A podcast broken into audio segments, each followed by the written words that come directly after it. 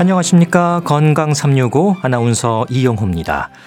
어떤 병으로 인한 증상이 갑자기 심하게 나타날 때 발작이라는 표현을 합니다. 이 통풍에서도 통풍 발작에 대한 지적이 있는데요. 너무 심한 관절 통증이 계속해서 이어지는 고통입니다. 이 바람만 스쳐도 아프다고 하니까 얼마나 통증이 심한지 짐작해 하는데요. 대부분의 질환은 초기 증상이 없는 경우가 많은데 이 통풍은 발생 초기부터 심한 통증이 생긴다는 지적입니다. 엄지 발가락과 같은 작은 관절부터 침범한다는 통풍, 치료와 꾸준한 관리가 필요하다고 하는데 잠시 후에 알아보겠습니다. 그리고 건강을 위한 혈압 관리, 정상 혈압, 고혈압 전 단계, 고혈압까지 혈압 수치가 주는 의미와 함께 관리를 위한 노력에 대해서도 살펴보겠습니다. 건강 365 장은아의 고귀한 선물로 시작하겠습니다. KBS 라디오 건강 365 함께하고 계십니다. 한자로 앞을 통, 바람 풍, 예, 이름에서도 통증이 느껴지는 것 같은데요. 얼마나 아프면 바람만 스쳐도 통증이 느껴진다고 할까요? 특히 아프다가 괜찮다가 하는 게 아니라 계속 통증이 이어진다고 하는데 이 통풍으로 인한 관절염에 대해서는 통풍 발작으로 얘기됩니다. 이 통풍에 대한 설명만으로도 고통이 전해지는데요. 이 치료제가 통증을 사라지게 하는 걸까요? 중앙대학교 병원 류마티스 내과 송정수 교수와 함께 하겠습니다.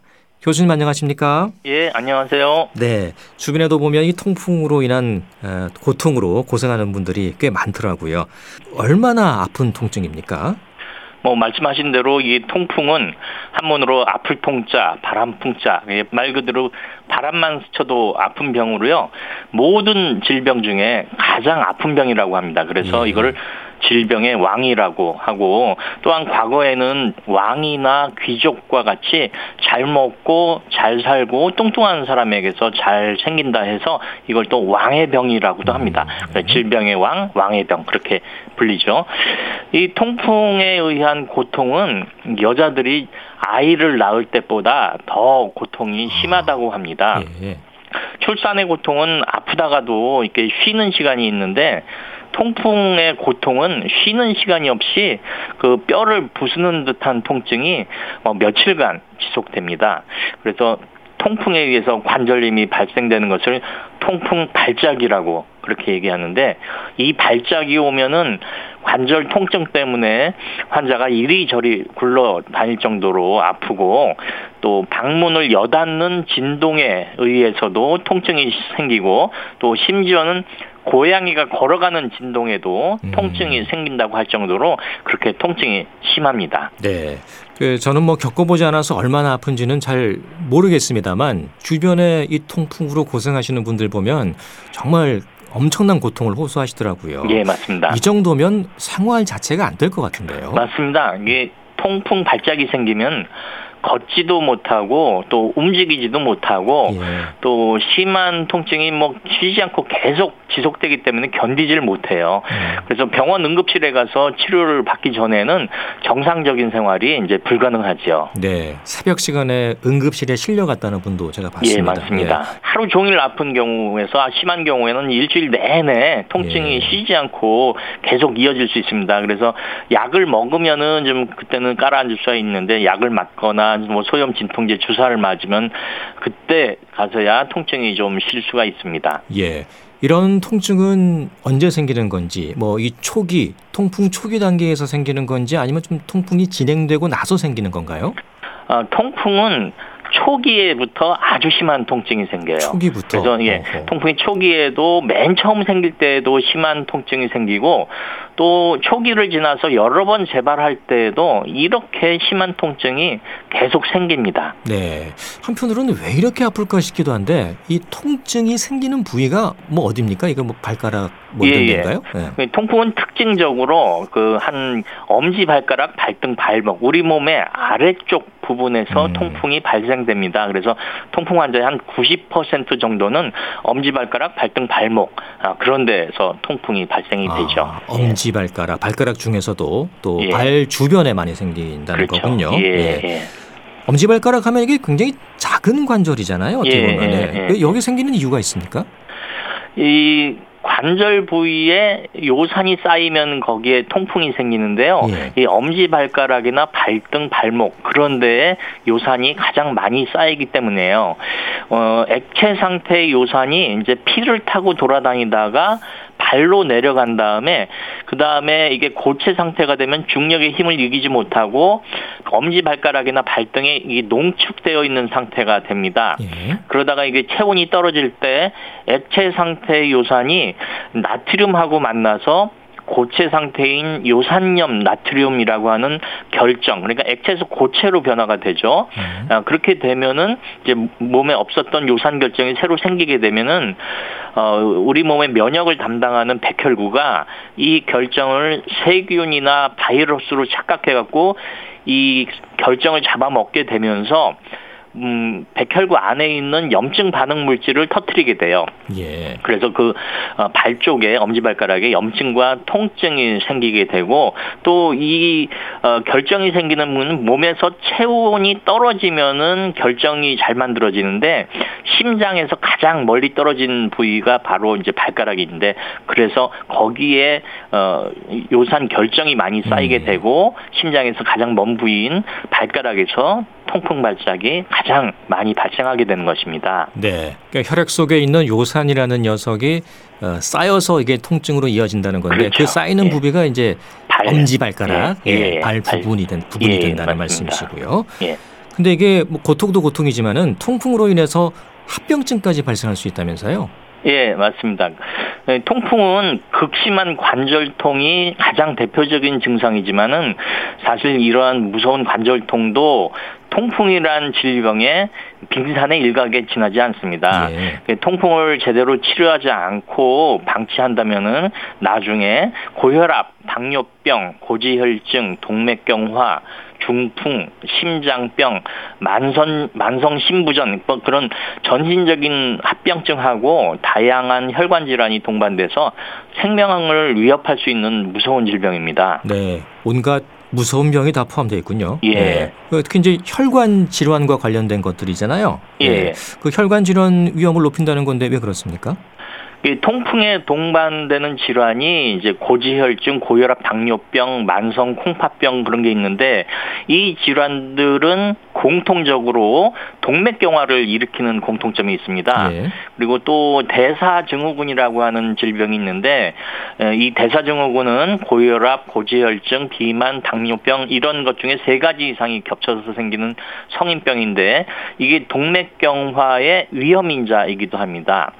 아, 그런데 우리나라의 그 보고에 따르면은 우리나라 통풍 환자의 50% 이상, 절반 이상에서 이 대사증후군이 동반되어 있다고 음. 보고하고 있습니다. 예. 그래서 통풍 환자들은 동맥경화로 인한 심장병, 즉 심근경색증이나 협심증, 부정맥, 또 심부전 그런 게 일반인에 비해서 두 배 이상 높고 또 뇌혈관 질환인 이제 뇌경색이나 뇌출혈의 위험도 두 배 이상 높다고 그렇게 알려져 있, 있습니다. 네, 고통도 고통이지만은 더 위험한 어, 합병증으로 이어질 수 있다는 건데요. 예. 이걸 그냥 놔두면 더 위험해지겠어요. 뭐 예. 이런 것들은 생명을 잃을 수도 있는 거잖아요. 맞습니다. 네. 이게 통풍으로 사망한다는 것이 잘 이해가 안 될 수 있는데 어, 2011년 보고에 따르면은 통풍 환자들이 정상인에 비해서 만성 콩팥병이나 심장혈관 질환, 뇌혈관 질환으로 사망할 확률이 1.3배에서 1.7배 높다고 2011년도에 보고하였는데요. 예. 근데 2018년도 미국 시- 심장학회의 보고에 따르면은 통풍 환자들은 심장병으로 사망할 확률이 두 배가 높다고 이렇게 보고를 하고 있습니다. 그래서 통풍이 단순히 심한 고통을 동반하는 관절염뿐만 아니라 어, 심각한 어, 질병, 생명을 위협하는 그런 심각한 질병이라는 것이 밝혀져 밝혀지게 되었죠. 네, 저는 통풍이 단지 뭐 심하게 아픈 정도라고만 알고 있었는데 어, 예. 굉장히 위험할 수도 있다는 거거든요. 맞습니다. 그 통풍 환자들이 이런 위험성을 알고 있을까요? 잘 모르시는데요. 그렇죠. 음. 어, 그 통풍이란 병이 뭐 그렇게 흔한 옛날에는 흔한 병은 아니었고 요즘은 이제 많이 증가하죠. 예. 유병률이 많이 증가하고 주변에 통풍 환자가 많이 증가하니까 이게 처음에는 통풍이라는 병에 대해서 아무것도 모르던 분들이 주변 사람들이 아 이 통풍이 너무 심각하다 너무 아프다 그런 어, 증상에 대해서 많이 얘기를 하니까 점차 많이 듣게 되고 그러면서 어, 국민들의 이제 통풍에 대한 인식이 10년이나 20년 전 과거에 비해서 지금 더 많이 알려지게 네. 되었죠. 아까 왕의 병이라고 하셨는데 예. 아무래도 또 잘 먹다 보니까 이런 맞습니다. 통풍도 더 많이 생기는 측면도 있을 것 같아요. 예. 급성과 만성이 있다고 하는데 예. 어, 급성으로 통풍이 온다는 건 어떤 의미인가요? 어, 통풍의 초기에는 급성으로 오죠. 급성으로. 어, 음. 그러니까 그 통풍의 증상, 통풍의 단계가 네 단계가 있는데요. 네 단계. 네, 예. 1단계는 이제 무증상 고요산 혈증이라고 해서 관절이 하나도 안 아프고 또 요로 결석도 없고 콩팥도 안 망가지고 이제 멀쩡한 상황이죠. 그러니까 우연히 검사를 했는데 어, 피 요산 수치가 7.0 mg 데시리터 퍼 어, 이상으로 올라가는 거예요. 7.0 이상으로 올라가게 되는 거예요. 이때는 증상이 없기 때문에 뭐 요산이 왜 올라갔는지 음. 원인을 찾아야 하는 거고 뭐 특별히 치료하지는 않습니다. 네. 그다음에 이 무증상 고요산 혈증이 10년 이상 계속 지속되게 되면 이제 그 2단계가 급성 예, 통풍 관절염이에요. 이때는 뭐 술을 많이 먹거나 뭐 과식하거나 심한 운동을 한 다음 날 갑자기 뭐 엄지발가락이나 발등이나 발목에 심한 관절통이 생겨갖고 걷지 못하게 되고 뭐 응급실 찾아가게 되고 뭐 그런 현상이 생겨. 그래서 이걸 그러니까 하루 사이에 뭐 몇 시간 사이에 갑자기 관절이 아파서 급성 통풍이라고 얘기를 합니다. 예. 예, 그래서 그거가 이제 잘 깔아 앉은 다음에 증상이 없는 경우, 어, 다음 발작이 생기기 전까지의 기간을 3단계 간기 통풍이라고 하는데, 이건 통풍 발작과 통풍 발작 사이에 증상이 없는 기간입니다. 예. 근데 이 3단계 간기 통풍에서 증상이 없다고 치료를 게을리하게 되면 한 10년쯤 지나서 4단계로 넘어가는데 그게 4단계가 만성. 결절 통풍이라고 합니다. 이렇게 되면은 통풍이 진행이 돼서 발가락 뼈가 녹아나고 온몸에 요산으로 뭉쳐진 통풍 결절 덩어리, 통풍 덩어리가 발생을 하게 되고 그렇게 되면 이제 관절 기능이 망가져서 쩔뚝거리게 되고 또 콩팥 기능도 망가져 갖고 나중에 혈액 투석이나 복막 투석이 필요한 경우도 아이고. 있습니다. 그래서 이렇게 1, 2단계는 뭐 2단계가 급성이고 예. 4단계가 만성이라고 보면 됩니다. 네. 그 말씀을 듣다 보니까 어, 이런 만성으로 이어지기 전에 이 급성 단계에서 치료를 잘해야겠다는 생각이 들거든요. 예. 만성으로 진행되는 경우가 많이 있습니까? 최근에는 별로 없어요. 초기부터 잘 치료를 하기 때문에. 근데 아, 예. 10년 전, 20년 전 뭐 옛날 그 의사들이 부족할 때 또 어 병원에 오기 힘들 때 그럴 때는 급성에서 만성으로 진행하는 통풍 환자들이 꽤 많았어요. 예. 근데 최근 뭐 한 10년 사이에는 통풍에 대한 국민들의 인식이 많이 알려져 갖고 이제 통풍을 조기에 진단하고 조기에 치료하는 분들이 많이 생겨서 이제 만성으로 진 행하는 경우는 뭐 많지는 않습니다. 네. 근데 요즘에도 가끔 아주 시골에 사시는 분이나 아니 의료 혜택을 받기 힘든 환자들이 만성 결절 통풍 상태로 병원에 오시는 경우가 종종 있어서 조금 안타까운 아하. 경우도 있습니다. 예, 만성까지 가면 이미 좀 늦어진 상태인데요, 예, 늦어진 그죠? 상태입니다. 예, 그 전에 반드시 치료를 하셔야겠습니다. 이 통풍으로 인한 관절염이 통풍 발작으로 지적된다고 들었습니다. 이 통풍과 관절염 또 이 통풍 발작 어, 어떻게 이해해야 될까요? 예. 통풍은 크게 그 증상이 관절이 아픈 관절 증상하고 관절 이외에 콩팥이나 심장, 혈관, 뇌혈관 뭐 이런 다른 부분이 아픈 관절 외 증상으로 구분할 수가 있습니다. 그래서 관절 증상과 관절 외 증상. 네. 관절 증상의 대표적인 증상이 급성 통풍 관절염이고 이런 경우 또 급성 통풍 관절염을 너무 아프기 때문에 이걸 통풍 발작이라고 음. 얘기를 합니다. 예. 그래서 정리하자면은 통풍이라는 것은 질병의 가장 큰 단위이고 통풍 발작은 통풍의 관절 증상 중에 급성 관절염에 해당한다고 보시면 됩니다. 네. 그러니까 통풍 치료를 제대로 하지 않으면 어, 이런 통풍 발작도 자주 발생하고 그러면서 합병증으로까지 이어질 수 있다는 거잖아요. 예, 예, 맞습니다. 네. 그 통풍은 고혈압이나 당뇨병처럼 요산을 떨어뜨리는 약을 평생 복용하는 질병인데 어 일부 환자들은 통풍의 증상이 사라지게 되면은 통풍이 다 났다고 자기 혼자 생각을 하고 약을 더 음. 복용하지 않는 경우가 있습니다. 예. 네, 그러면 그러다가 한 2, 3년 후에 다시 통풍 발작이 재발하곤 합니다.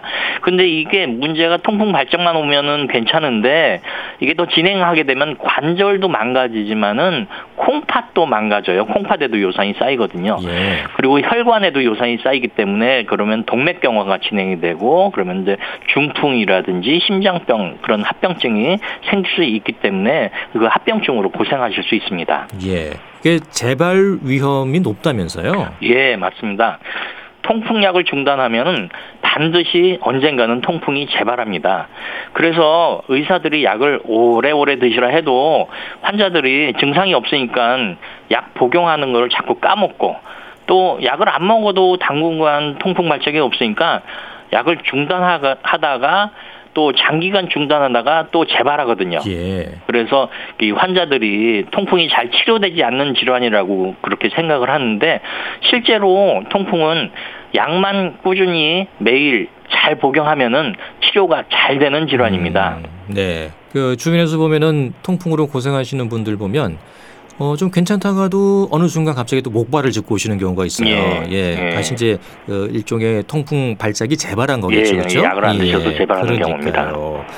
이런 통풍이 얼마나 흔한 질환입니까? 이게 1900년대만 하더라도 우리나라가 그렇게 잘 먹거나 잘 살지 못했기 때문에 예. 우리나라에서 통풍은 이제 보기 드문 희귀한 질병이었습니다. 예. 그러다가 이제 2004년, 2000년대에 오면서 잘 먹고 잘 살기 시작했죠. 2004년 통계에 따르면 우리나라 인구의 0.4%가 통풍을 앓는 것으로 보고되었는데 이게 2015년 통계에 따르면은 0.4%에서 2%까지 엄청 오, 갑자기 증가를 엄청 하게 늘었네요. 됐어요. 예. 그렇게 보고되고 있으니까 이게 통풍이 우리나라에서도 드문 병이 아니라 비교적 흔한 질병이 되었죠. 이렇게 우리나라에서 통풍의 유병률이 최근에 급속히 증가하는 이유는 우리나라 사람들의 식생활이 서구화가 돼서 기름진 음식하고 열량이 높은 인스턴트 식품을 많이 섭취하고 또 술을 많이 마시는 사람들이 늘고 그러면서 통풍 환자가 늘었고 또 운동 부족으로 인해서 뚱뚱한 비만 인구가 증가하게 되고 또 노인 인구가 증가하게 되면서 다양한 위험 인자를 가진 노인들에게서 통풍이 많이 생기게 되었습니다. 또 통풍과 관련이 있는 고혈압, 당뇨병, 만성 콩팥병, 고지혈증 그런 환자들이 많아지면서 그런 환자들에게 통풍이 동반되는 경우가 많아서 우리나라의 통풍 환자들이 급격히 증가한 음. 것으로 보입니다. 네. 빠르게 늘고 있고 앞으로도 더 늘어날 수 있다. 것으로 보인다. 예. 그러니까요. 통풍하면 그 아까 술 말씀해 주셨는데 맥주를 가장 먼저 떠올려요. 예. 이 맥주 마시면은 위험하다, 더 아파진다 이런 얘기 있던데요. 예, 맞습니다. 음. 뭐 맥주에는 알코올이 들어 있고 또 맥주의 향기를 내는 메가호프가 들어가 있는데 이 맥주에 들어 있는 알코올은 소변으로 빠져나가는 요산을 다시 피 속으로 이동시켜서 피 속의 요산을 증가시키는 역할을 합니다. 예. 어, 그리고 또 맥아 호프 성분에는 요산의 전구 물질인 퓨린이라고 하는 물질이 많이 들어가 있는데 이렇게 맥주를 많이 마시면은 어, 요산의 퓨린을 많이 섭취하면서 요산의 생산이 늘어나고 또 요산 소변을 통한 요산의 배출이 감소되면서 피 속의 요산이 급격히 올라가게 되고 그에 따라서 통풍 발작의 위험이 높아지게 됩니다. 예. 그러니까 통풍 환자들이 맥주는 안 돼. 그러면서 예. 다른 술은 또 드시거든요. 예. 다른 술은 괜찮습니까? 아, 괜찮지 않습니다. 예. 어, 맥주는 그 호프에 퓨린이 많아서 통풍 발작이 가장 위험하다고 알려져 있죠. 예. 근데 소주나 양주에는 퓨린이 아예 없어요. 없어요? 퓨린이 없어요. 예, 하지만은 이 통풍 발생의 위험은 먹는 퓨린의 양도 중요하지만은 마시는 알코올의 양에 비례해서 요산이 증가하기 때문에 퓨 린이 많은 맥주뿐만 아니라 퓨린이 없는 소주, 막걸리, 위스키, 포도주 어떤 종류의 술이든 알코올이 들어가 있는 술을 많이 마시면 마실수록 알코올의 섭취가 증가하면 증가할수록 통풍의 위험은 증가하게 되니까 어떤 종류의 술이라도 피하시는 것이 통풍 발작의 위험을 낮추기 위해서 중요합니다. 네. 그 통풍 환자들이 맥주를 못 마시니까 일종 이제 네. 보상 심리로 예. 소주를 두 잔 뭐 더 마시는 경우가 있더라고요. 이건 예. 술은 절대 안 된다는 바람직하지 말씀이시죠? 않습니다. 그렇습니다. 맥주 하면 또 같이 곁들여 드시는 게 치킨이잖아요. 예. 기름에 이렇게 튀겨가지고 예, 예. 뭐 괜찮지 않을 것 같은데요. 예, 예. 예, 어떻습니까? 그 맥주 자체도 칼로리가 많이 들어가 있지만은 거기다 치킨을 기름에 튀겨서 드시면은 물론 그 맛은 좋지요. 예. 그렇지만 칼로리가 높고 지방도 많이 섭취하게 되고 또 이렇게 기름진 음식을 많이 드시게 되면은 살이 찌게 되고 또 피 속의 요산이 급격히 올라가게 돼서 통풍 발작의 위험이 증가하게 됩니다.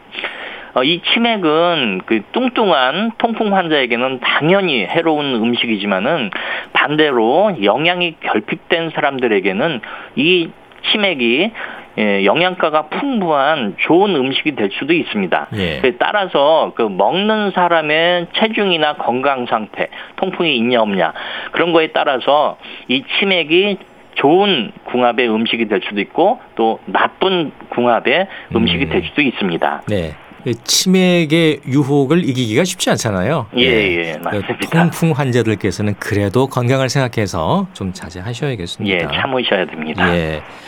어, 건강 검진에서 이제 혈압 검사를 하면 요산 예. 수치가 보통 나오죠. 예, 근데 이 예. 수치를 좀 잘 봐야겠는데 예. 소홀히 하는 경우도 많은 것 같아요. 맞습니다. 예. 이 통풍 환자들은 신경 써서 보지만은 통풍이 없는 사람들은 이 요산이 뭔지도 잘 모르고 또 이게 높은지 낮은지도 잘 모르게 됩니다. 의사 예. 선생님도 통풍이 있냐 없냐 물어보고 없다 그러면 별로 설명도 안 해주고 그러는 경우가 많거든요. 네. 근데 이 통풍의 원인은 이런 요산이라는 물질이 우리 몸에 너무 과다하게 많이 쌓이면서 생기는 건데요. 이 요산이라는 물질은 소변으로 나오는 산성 물질이다라고 하는 뜻이에요. 그래서 우리가 즐겨 먹는 이제 고기나 생선, 맥주 거기에 이제 퓨린이라고 하는 아미노산이 우리 몸에서 에너지로 사용되다가 소변을 통해서 찌꺼기로 나오는 형태의 에, 물질이 바로 요산입니다. 이 요산 찌꺼기가 몸속에서 100개가 만들어지면은 정상적으로 100개가 콩팥을 통해서 몸에서 빠져나와야 하는데 네. 콩팥 기능이 나쁜 경우 또 유전적으로 요산 배설을 잘 배출하지 못하는 사람들에게서는 100개가 만들어졌는데 50개밖에 잘 배출하지 못하게 돼요.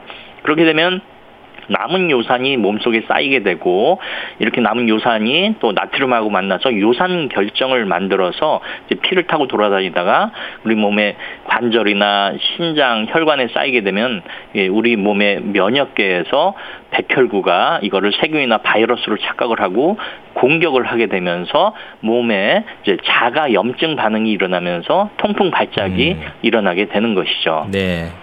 어, 그냥 염증 반응이 아니라 자가 염증 반응이다. 그런 예. 말씀이시네요. 예. 보통 우리가 염증 반응은 우리 몸 밖의 외부에서 뭐 코로나 바이러스가 들어온다든지 뭐 폐렴구균이 들어온다든지 대상포진 바이러스가 들어온다든지 그래서 세균이나 바이러스가 침입을 해서 염증을 일으킵니다. 그런데 통풍에서 일어나는 염증의 원인은 외부에서 들어오는 세균이나 바이러스가 아니라 우리 몸에서 만들어지는 요산 결정에 의해서 염증이 일어나거든요. 그래서 이런 경우를 우리 몸의 내부에서부터 일어나는 염증 반응이다 라고 해서 이걸 자가 염증 반응이라고 이렇게 부릅니다. 예.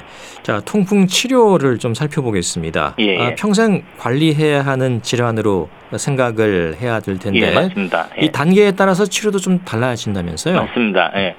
어, 1단계부터 4단계까지 뭐 다양한 이 치료약이 있는데요. 1단계인 무증상 고요산 혈증 시기에는 원칙적으로 약을 사용하지 않고 다이어트나 운동, 뭐 체중 감량 등 이런 생활 습관 개선으로 요산 수치를 정상으로 떨어뜨리게 교육하는 것이 치료입니다. 1단계는 교육이 치료예요. 뭐 교육. 물 네. 많이 마시고 어, 술 많이 먹지 말고 운동 열심히 하라. 그게 1단계 치료고 2단계의 급성 통풍 발작이 오면은 엄청 아프기 때문에 먼저 코리친이나 소염 진통제 또 스테로이드 이렇게 염증과 통증을 깔아앉히는 소염 치료를 해야 합니다.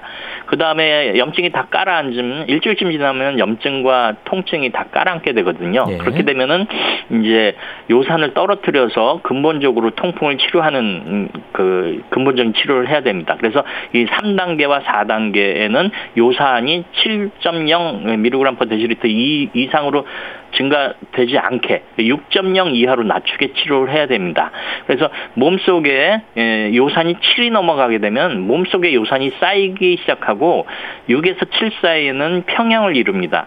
그리고 6.0 이하가 되면은 몸속에서 요산이 빠져나가기 때문에 통풍이 치료되기 음. 시작합니다. 예. 그래서 이 요산을 낮추는 약, 그걸 통풍약, 이거는 주로 이제 알로피리놀, 페북소스타트, 벤즈브로만 이런 약이 있는데 환자의 상태에 따라서 이런 약들을 하나 또는 두 개 이렇게 섞어서 사용을 해야 됩니다. 네. 그 치료할 수 있는 약물이 있다는 건 또 어떻게 보면 다행인데요. 예, 예, 예. 약은 그럼 평생 먹어야 되는 건가요? 예, 맞습니다. 오. 고혈압 환자가 고혈압 약을 먹다가 중단하면 다시 혈압이 올라가고 당뇨병 환자가 당뇨약을 먹다가 중단하면 다시 혈당이 올라가서 어, 평생 약을 복용해야 하듯이 통풍 환자가 통풍약을 먹다가 중단하면 다시 요산이 올라가고 통풍이 재발되기 때문에 통풍약도 고혈압이나 당뇨병 약처럼 평생 먹는 것이 맞습니다. 그렇군요. 자, 평소에 생활 습관이 중요할 것 같습니다. 어, 예, 좀 예. 어떤 도움 말씀을 주신다면요? 예, 일단 첫째, 통풍은 약물로 치료가 잘 될 수 있는 질병입니다. 그러게 통풍으로 진단되신 분들에게는 가장 중요한 점이 평생 약을 잘 복용하셔야 되고 정기적으로 검사를 받아야 한다는 것입니다. 그또 그 통풍은 고혈압이나 당뇨병처럼 치료를 중단하게 되면은 통풍 발작이 재발하고 또 치명적인 합병증이 재발할 수 있는 병이기 때문에 자의로 약물 치료를 중단하지 마셔야 합니다. 예. 그리고 또 통풍의 위험 인자 중 하나는 비만과 과음, 과식 이기 때문에 먹는 것에 대한 욕심, 즉 식탐의 유혹에서 벗어나는 것이 가장 중요합니다. 네. 먹는 즐거움이 인생에서 가장 중요한 즐거움이기도 하지만은 그렇죠. 욕심을 버리고 과음과 가식을 피하고 규칙적인 운동을 해서 이상적인 체중을 유지하고 건전한 생활 습관을 유지하는 것이 통풍의 예방과 치료에 반드시 필요합니다. 네, 통풍이 고통이 따르고 또 합병증으로 위험해질 수도 있지만은 약물로 충분히 치료 가능하고 어, 평생 약을 잘 드시면은 관리할 수 있다는 점 예, 강조해 맞습니다. 주셨습니다. 오늘 말씀 여기까지 듣겠습니다. 감사합니다. 예, 감사합니다. 네, 중앙대학교 병원 류마티스 내과 송정수 교수였습니다.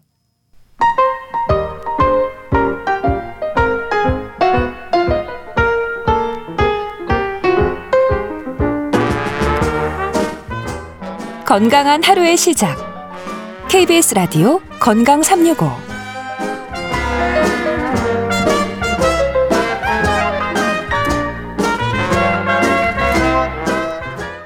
KBS 라디오 건강 365 함께하고 계십니다. 고혈압은 말 그대로 혈압이 높아진 상태입니다. 여러 가지 복합적인 요인들이 위험 요소로 지적되고 있고요. 원인을 알 수 없는 본태성 고혈압이 대부분이기도 합니다. 혈압의 역할과 혈압이 높아진 고혈압, 나이가 들수록 혈압에 대한 관심과 관리가 강조되는 이유가 뭘까요? 대한의사협회 백현욱 부회장과 함께하겠습니다. 부회장님 안녕하십니까? 네, 안녕하십니까. 네, 고혈압 뭐 말 그대로 높을 고 혈압이 높아진 상태를 일컫는 거죠. 뭐 말씀 다 해주셨네요. 예.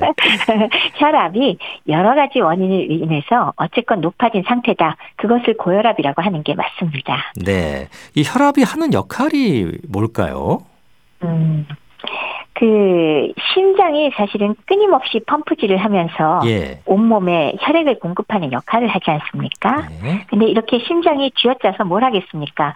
적당한 압력을 주어서 동맥혈관으로 혈액을 내보내는 거 아니겠어요? 그렇죠. 그럴 때 이제 너무 세거나 너무 낮거나 그러면 문제가 되겠다 싶으니까 그 동맥 혈관벽에 대항한 혈액의 압력을 우리가 혈압이라고 부르고 있고요. 네. 그것이 왜 적절한 압력이 돼야 온몸에 골고루 어, 혈액을 내보낼 수가 있을 거고 또 적당히 풀어줘야지 또 충분히 피를 받아들일 수 있고 그게 바로 혈압이 하는 역할이 아닐까 합니다. 네. 너무 높아도 당연히 안 되고요. 또 너무 낮아도 또안 되는 건데요. 피가 안 돌 테니까요. 어? 그러니까요. 수축기 혈압, 뭐 이완기 혈압 이렇게 얘기하더라고요. 이 뭘 일컫는 얘기입니까? 심장이 방금 말씀드렸듯이 쥐어짜면서 내보내고 또 다시 쭉 풀리면서 온몸의 피를 또 받아들이잖아요. 예. 이렇게 운동성에 따라서 혈관이 받는 압력이 바뀌게 되니까 이제 그거를 저희가 측정을 해본 거예요. 즉 심장이 수축할 때 가장 높을 때 혈관에 가해지는 압력을 수축기 혈압. 그리고 반대로 혈액을 받아들이기 위해서 심장이 쭉 늘어지면서 확장될 때 혈관에 가해지는 압력을 이완기 혈압이라고 부르고요. 이때가 당연히 혈압이 가장 낮겠죠. 예. 그래서 어, 두 가지 수축기, 이완기 혈압을 다 표시를 하더라고요. 예, 수축기 그렇죠. 얼마, 이완기 얼마. 수축기, 이완기. 그렇죠. 네, 네. 예. 제가 이제 방송 시작하면서 본태성 고혈압이란 말씀을 드렸거든요. 예. 네. 이 본태성의 고혈압 이게 어, 정확하게 뭘 얘기하는 건가요? 우리 왜 모든 질환을 얘기할 때 우리 의사들의 경우는 질환 이름 딱 써놓고 맨 처음에 나오는 게 원인이 뭐냐 음. 항상 이유를 먼저 찾습니다. 예. 그래서 고혈압의 원인을 이야기할 때 거기에 따라 나온 게 본태성이라고 이야기를 하는데요. 네. 고혈압 환자가 굉장히 많지만은 놀랍게도 고혈압 환자 10명 중 9명, 즉 90% 이상은 본태성이라고 불러요. 이게 예. 무슨 뜻이냐? 사실은 원인을 알 수 없다 라고 이야기하는 음. 겁니다. 즉 고혈압의 대부분을 차지하는 이 본태성 고혈압이란 어느 한 가지 뚜렷한 질환에 의해서 오는 것이 아니라 여러 가지 요인이 모여서 오기 때문에 뚜렷하게 우리가 원인을 말할 수 없는데 아니 도대체, 도대체 무슨 소리냐 음. 그런 여러 가지 요인으로 우리가 꼽는 것들이 뭐 유전이라든지 뭐 예. 노화라든지 뭐, 뭐 습관이라든지 이런 것들을 다 뭉뚱그려서 그런 게 모여서 혈압이 올라가는 원인이 될 때 우리가 본태성 고혈압이라고 부릅니다. 예. 10명 중 9명이면 거의 대부분이네요. 원인을 알 수 없다. 그렇죠. 정확하게. 예. 뭐 네, 본래 맞습니다. 뭐 태어난 게 그렇다. 뭐 이렇게 뭐 줄여서 쓴 건지는 제가 잘 모르겠습니다만 유전적인 것도 있고 뭐 노화 자연스럽게 생기는 것도 네. 있고 또 습관이라고 하는 건 이 식습관이 중요하겠죠. 뭐 운동 습관 이런 거. 예. 그렇죠. 예. 그래서 이제 우리 이런 고혈압을 유발하는 요인을 정리할 때 첫 번째는 그런 얘기를 해요. 어쩔 수 없이 우리가 바꿀 수 없는 부분이 있고 그 요인들 중에 예. 바꿀 수 있는 부분이 있잖아요. 바꿀 수 없는 부분이라면 조금 전에 말씀 주신 유전. 사실 유전은 우리가 어떻게 못 그렇죠. 바꾸잖아요. 예, 물려받은. 거니까. 예. 그 다음에 남성하고 여성하고 누가 더 많을까요? 남성 아닙니까? 아니, 그렇습니다. 그렇죠. 예. 남, 그쵸. 남성이 더 많은데, 아니, 내가 남자고 여자인 건 못 바꾸잖아요? 그것도 어쩔 수 없는 거고. 어, 예. 예. 그 다음에 또 세 번째로 꼽는다면, 나이를 들면 들수록, 그러니까 연령이 높아질수록 역시 고혈압이 많이 생깁니다. 예. 혈관이 아마 좀 딱딱해져서 그렇다고 생각을 하는데, 나이도 세월이 가면 먹는 거기 때문에 우리가 못 바꾸잖아요. 예. 그래서 이런 것들은 우리가 바꿀 수가 없거든요. 그래서 그런 요인이 있고, 물론 아까 성별을 얘기할 때 폐경 이후에 여성도 혈압이 좀 많이 올라가기 때문에 이것도 위험 인자에 들어갑니다. 예. 크게 요 세 가지는 바꿀 수 없는 요인이 되겠고, 나머지는 제가 생활 습관이라고 가볍게 말씀을 드렸는데, 그 중에는 당연히 담배를 핀다거나 아니면은 그 술. 식사성으로 예. 예, 너무 짜게 드시거나 짠 거. 그렇죠. 아니면 술을 많이 마시거나 네. 뭐 이런 것들이 또 원인이 될 수가 있습니다. 그러니까 먹는 것이 원인이 될 수 있고 담배가 또 악화 요인이 될 수 있고 그것 이외에 고지혈증이나 당뇨병 같은 병을 가지고 있을 때 역시 문제가 될 수 있을 거고요. 예. 그다음에 어 우리가 다른 이유로 먹는 약물 뭐 경구 피임약이라든지 무슨 식욕 억제제라든지 뭐 일부 항염제라든지 이런 것들이 역시 혈압을 높이는 원인이 될 수가 있습니다. 네. 그리고 하나 더 한다면은 어 운동 부족 당연히 혈압을 높일 수가 있고 비만도 원인이 될 거고요. 그다음에 스트레스 많이 받는 것 이런 것도 다 원인이 되기 때문에 뒤에 말씀드린 것들은 어느 정도 우리가 살면서 교정이 가능하기 때문에 그 부분을 좀 바꿔보자 그래서 그걸 생활 습관이라고 뭉뚱그려서 말씀을 드립니다. 예. 2차성 고혈압이란 말도 있던데요. 예. 이게 요거와 관련이 있는 건가요? 아니면 또 별도의 또 다른 개념인가요? 2차성 고혈압이 바로 아까 말씀드린 본태성 고혈압과 딱 대조가 되는 거죠. 예. 본태성은 뚜렷한 원인이 없는 거지만은 2차성 고혈압이란 어떤 질환이 있어서 그것에 의해서 2차로 혈압이 높아진 경우를 아하. 얘기하는데요. 예. 그러면 도대체 무슨 질환이 혈압을 높이나요? 우선은 어 내분비성으로 왜 혈압 높이는 호르몬이 과다 분비되는 것 가장 전형적인 게 주변에서 흔히 보는 건 갑상선 기능 항진증 네. 예, 이런 것들은 혈압이 올라갑니다. 음. 그거 외에 뭐 갈색종이라고 부신 쪽에 혹이 생긴 것도 거기서 나오는 호르몬이 혈압을 높이기 때문에 문제가 되고 말단 비 대증 같은 그러니까 성장 호르몬이 많이 나오는 거지만 이 경우도 혈압이 올라가는 경향이 있고요. 네. 그것 외에 뇌염이나 뭐 뇌종양이나 다발성 신경염 같이 머리 쪽에 문제가 생겨도 역시 혈압이 오를 수가 있고요. 세 번째는 콩팥에 문제가 생길 때 혈압이 오르죠. 우리 왜 만성 신부전으로 혈액 투석하고 이런 분들 많은 경우에 고혈압 동반돼 있잖아요. 네. 그러니까 콩팥이 문제가 돼도 혈압이 높아질 수 있고요. 그것 외에 기타 혈관 질환이라든지 뭐 대동맥 협착증이라든지 아니면 임신을 해도 혈압이 좀 높아지는 경향이 있고 뭐 알도스테론증 같이 이런 알도스테론 변화가 있을 때 이런 원인을 명확히 우리가 알 수 있을 때 2차성 고혈압이라고 이야기를 합니다. 네. 원인을 명확하게 알 수 있느냐 없느냐에 따라서 어, 그렇죠. 본태성, 네. 2차성 이렇게 네. 나누어진다는 거군요. 예. 그렇게 알고 있으면 되겠습니다. 이제 고혈압의 기준인데요. 130 넘어가면 뭐 고혈압으로 얘기를 많이 하는 것 같아요. 이 뭐 정확하게 기준 수치가 어떻게 되는 겁니까? 이게? 우선 뭐 우리나라 고혈압 학회 그리고 미국 심장학회 예. 정상 혈압의 기준을 먼저 말씀드리면요. 예. 우리 상식적인 건데 얼마일까요? 글쎄요. 정상 뭐, 혈압, 수축기 혈압 예. 120 120. 그리고 음. 네 확장기 혈압 80 미만을 우리가 정상이라고 부르고요. 120에서 80. 음. 그렇죠. 네. 이거를 넘어서면 우선은 혈압은 정상이 아니고 기준보다 높은 숫자이다.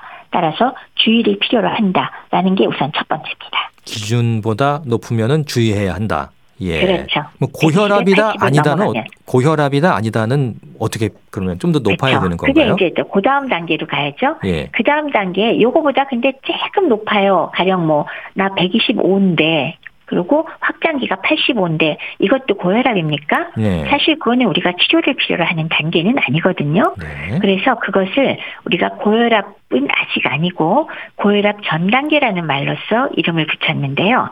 수축기 혈압이 120을 넘겨서 139까지 그리고 확장기 혈압은 80을 넘겨서 89까지를 고혈압 전 단계라고 부르고요. 네. 요거를 넘어가는 140 이상, 90 이상을 우리가 고혈압으로 넘어갔다. 제1기 음. 고혈압이다라고 부릅니다. 일기 고혈압 140 네네. 넘어가고 90 넘어가게 그렇죠. 되면 그렇죠. 예. 네네네. 고혈압 전 단계에서 이제 고혈압 단계로 넘어가는 거고 고혈압 전 단계로 진단되는 경우 많거든. 저도 사실 좀 그 단계로 나오는데 고혈압 단계로 가기까지 이게 시간이 많이 걸립니까? 뭐 바로 가는 건가요? 아니면은 뭐 좀 천천히 갈 수도 있는 건지.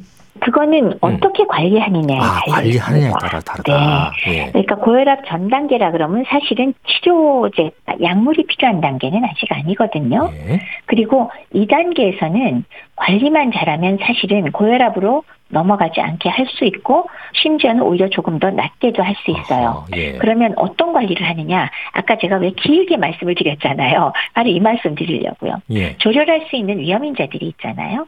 예를 들면 저염식, 네. 균형 잡힌 식습관이라든지 그 다음에 운동을 적절하게 하고 어, 적정 체중을 유지해 준다든지 그리고 담배 태시는 분은 담배 끊고 술 절제 내지는 금주하시고 그다음에 스트레스를 좀 피하고 이런 것들만 잘 하셔도 충분히 고혈압 전 단계에서는 오히려 120 미만으로 떨어뜨릴 수도 있기 때문에 관리를 잘하면 진행을 막을 수 있다. 그러나 관리를 전혀 하지 않으면 이것은 고혈압으로 쭉쭉 진행이 음. 된다라고 말씀을 드릴 수 있습니다. 네. 그 운동이 좋다는 말씀을 많이 하시는데 그 네. 유산소 운동이라고 하잖아요. 뭐 그렇죠. 걷기나 네. 가볍게 또 빠른 네. 걸음으로 걷는다거나. 그죠?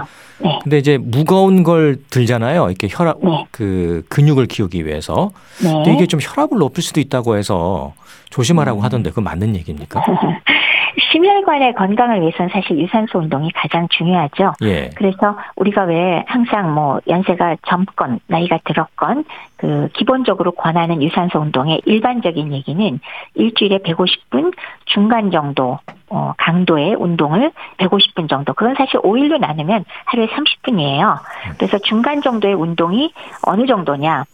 약간 숨이 차거나 아니면 땀이 약간 배어 나올 정도의 속도로 빨리 걷기 같은 게 가장 적당하겠죠. 예. 그게 심혈관에는 가장 좋은데 방금 말씀 주신 대로 근육을 좀 만들기 위해서 근력 운동, 뭐 역기를 든다거나 아령을 한다거나 그렇죠. 런 운동이 어떻게 되느냐라는 말씀이시잖아요. 그렇죠. 예. 근력 운동 자체는 사실은 근육량을 몸에서 어느 정도 만들어 놓으면 유산소 운동을 하기에도 훨씬 더 편안하고 또 에너지 소모도 잘 되고 또 이런 근가수증이 예 저기 막아지면은 다양한 이 생활 습관성 질환을 막을 수가 있어서 굉장히 긍정적인데 예. 결국은 요령 있게 자기한테 맞춰야 되는 거죠. 음. 갑작스럽게 엮기 무거운 거 들고 이런 거 운동이라고 생각하시면 곤란하고요. 예. 가벼운 것부터 차근차근 자기 몸에 맞춰서 근력 운동을 하는 게 정말 중요하죠. 그렇죠. 예. 하물며 혈압이 높은 우려가 있는 분은 뭐 길게 얘기할 필요가 없습니다. 스스로 혈압 높여서 일 버리지 않으셔야 됩니다. 예.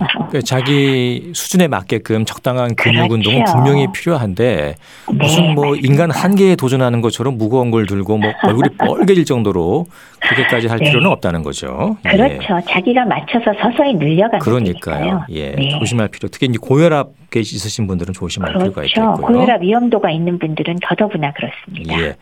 고혈압도 아까 말씀해 주신 이제 1단계가 있고 그럼 더 높아지면은 네. 뭐 2단계, 3단계 이렇게 계속 올라가는 건가요?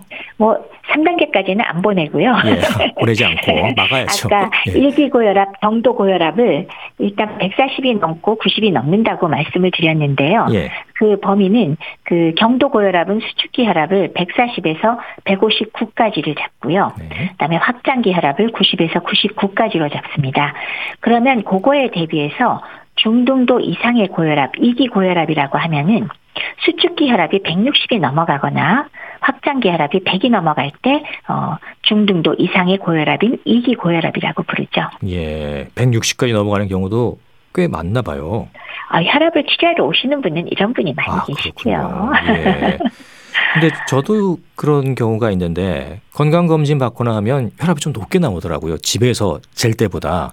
그렇죠. 의사 선생님 앞에 만나면 혈압 높아지고 긴장해서 그런 걸까요? 맞습니다. 네. 이것을 우리가 왜 백의 고혈압이라고 하얀 옷을 입으신 분을 그렇죠. 만나면 혈압이 높아진다. 네. 아하. 근데 사실 우리말로 하면 저는 더 좀 안 들어오더라고요. 그 갑자기 백의는 뭐야? 그래서 네. 그것도 한참 무슨 소리야? 그리고 듣다 보면 그렇죠. 흰 옷, 아니 또 하얀 옷인 거 금방 아시네요. 백의종군도 아니고 말이죠.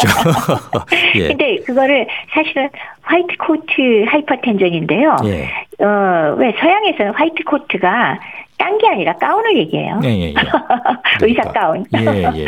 네, 우리는 가운이라고 부르잖아요. 네. 근데 그거를 백의라고 딱그 저기 번역을 해놓으면 저도 맨 처음에 이 단어를 보면서 무슨 소리인지를 모르겠더라고요. 음. 물론 수십 년 전이긴 하지만은 그래서 어쨌건 어 병원에 왔을 때 아니면 의사 앞에서 혈압을 잴 때만 긴장을 하게 되니까 집에서는 사실은 정상인데 저 병원에만 오면 높게 나오는 경우 이것을 이렇게 백의 고혈압이라고 부르기는 합니다. 네. 어, 결국 긴장된 상황에서 혈압을 측정하면 높게 나온다. 라고 얘기를 하고요.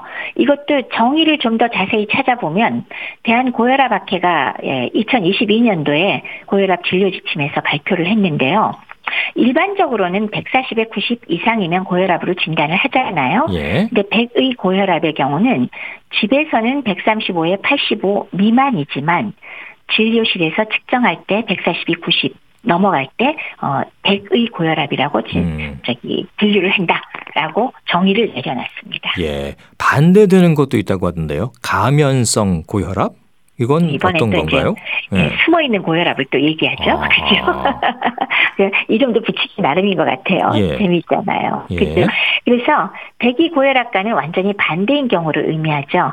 어, 예를 들면 집이나 직장에서는 혈압이 높게 나오지만 병원에서 측정하면 역으로 정상으로 나오는데 이런 경우가 얼마나 되나 했더니 한 10% 정도는 어, 고혈압 환자 10%가 이런 숨은 고혈압이라고 합니다. 그렇군요. 어, 근데 저도 요거는 조금 별로 이해는 잘 안 되지만 아주 심한 어, 육체 노동자 혹은 아주 담배를 많이 태는 분, 그다음에 스트레스에 무척이나 예민한 사람 등에서 나타날 수가 있다라고 얘기를 하고 있습니다. 예.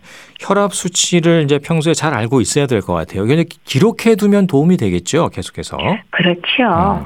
아무래도 혈압 재는 시간과 환경 때문에 어, 혈압 자체가 변화할 때가 많거든요.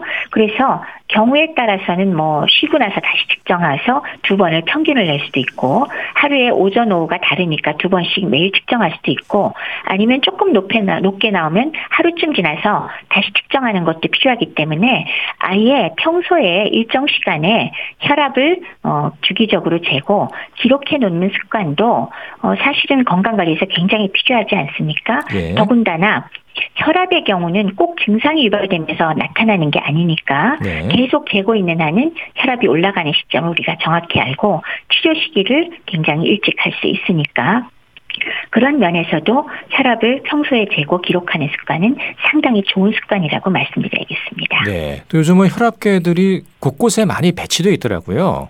예. 그렇죠. 예, 지나가면서 한 번씩 재보고 또 기록할 그렇죠. 수 있는 용지도 뽑을 수 있게끔 돼 있어서 그렇죠. 기록하기가 훨씬 용이한 것 같아요. 예. 맞습니다. 상당히 편한 세상입니다. 그러니까요. 그거 뭐 돈 받는 건 아니니까 한 번씩 재보시고 그렇죠. 확인하시면 예. 좋겠습니다. 그 이제 이런 얘기 많이 하잖아요. 아우 나 혈압 오른다, 혈압 오른다. 막 뒷목 잡고. 예. 네. 이게 혈압이 오르, 오르면서 이런 두통이 오거나 막 이렇게 뭐라 그럴까요? 좀 화가 침다 그래야 될까? 뭐 그런 네. 증상들이 실제로 나타납니까? 혈압이 오르면요? 아주 없지는 않습니다. 어. 사실 혈압과 연관돼서 머리가 무겁다거나 예. 뭐 숨이 가빠지거나 뭐 두통이 아주 심할 수도 있고 귀에서 소리가 나거나 현기증 나타날 수는 있습니다. 음. 그러나 이런 증상이 있다고 전부 다 고혈압은 사실 아니죠. 예. 오히려 증상이 아무것도 없는 경우가 더 많으니까요. 그래서 왜 고혈압을 소리 없는 살인자라고 부르잖아요. 예. 그러니까 합병증이 생기기 전까지는 별 증상이 나타나지 않는 경우가 오히려 대부분이거든요. 그렇기 때문에 물론 그런 증상이 있을 때 혈압 재보는 거는 좋은 습관이고요. 예. 그러나 그 증상이 있어야만 고혈압이다라고 생각하지는 마시고 주기적으로 혈압은 역시나 측정해 주시는 게 어, 건강을 위해서 훨씬 더 도움이 됩니다. 예. 그러니까 증상이 있을 수도 있지만은 대부분의 고혈압은 어, 사실 이제 증상이 없기 때문에 그래서 더 위험하다는 거잖아요. 그렇습니다. 예. 네. 겨울에 더 위험하다는 얘기도 들리던데 그러니까 특히 음. 이제 아침에 일찍 나가서 운동하시는 어르신들 조심하라 그러잖아요. 뭐 모자도 그렇죠. 쓰시고 예. 네. 겨울에 더 높아집니까? 어떤가요? 그거는 네. 아무래도 추우면 당연히 우리가 외부로 열이 발산되는 걸 막기 위해서 어떻게 되죠? 혈관이 다 수축을 하거든요. 그러면 혈액이 지나가는 혈관이 평소보다 좁아지면서 혈압이 좀될 수가 있지요. 따라서 평소 고혈압을 앓고 계신 분이면은 겨울철에 외출할 때 일단은 충분히 따뜻하게 하고 나가시도록 하시고 그리고 기온이 낮은 새벽에 굳이 운동을 하러 나가는 거는 조금 더 조심하셨으면 좋겠고요. 예. 그리고 또 사우나를 한 이후에 바로 또 바깥에 나갈, 나갈 때도 그 사우나 내부와 바깥의 온도 차이가 좀 더 크잖아요. 네. 그래서 샤워를 마무리할 때 오히려 조금 더 낮은 물에 그 낮은 온도의 물로 조금 체온을 좀 정리하시고 밖으로 나가시는 게 조금 더 급작스럽게 혈압이 바뀌는 거를 좀 예방할 수 있지 않을까 합니다. 네. 예, 끝으로 가장 궁금한 약 얘기 잠깐 여쭐게요. 네. 어, 뭐 약은 이제 병원 가서 진료받고 처방받을 수가 있는데 네. 계속 먹어야 되나 좀 쉬었다 먹으면 안 되나 이게 가장 큰 숙제인 것 같아요. 예. 혈압약의 특성이 있죠. 그러니까 왜, 어, 뭐, 가령 폐렴의 항생제는 2주 동안 치료하면, 아, 치료 완치, 끝. 그렇게 될 수 있잖아요. 예. 근데 혈압약이나 당뇨약 같은 경우는 사실은 약을 드셔야 그 시기 동안 혈압이 떨어지는 것이지 혈압이 한 번 떨어졌다고 그 혈압을 낮은 채로 유지하고 잡아놓을 수가 없지요. 네. 약을 드시지 않는 한은 그런 면에서는 그 혈압약이나 당뇨약 같은 질환의 약물은 아 내가 이렇게 오래 먹어서 뭐 하나 그리고 알아서 줄인다거나 알아서 끊거나 그러면 다시 올라가기 때문에 요거는 좀 피하시고요. 꼭 계속적으로 혈압 측정해 가면서 어, 주치의 선생님하고 상의해 가면서 약은 조정을 해 주시면 좋겠습니다. 네. 혈압약은 꾸준히 꼭 드셔라. 아, 말씀으로 그렇죠. 정리하겠습니다. 오늘 네네. 어, 도움 말씀 고맙습니다. 네, 네. 감사합니다. 감사합니다. 대한의사협회 백현욱 부회장과 함께했습니다. KBS 라디오 건강 365 유재하의 가리워진 길 들으면서 마치겠습니다. 아나운서 이영호였습니다. 고맙습니다.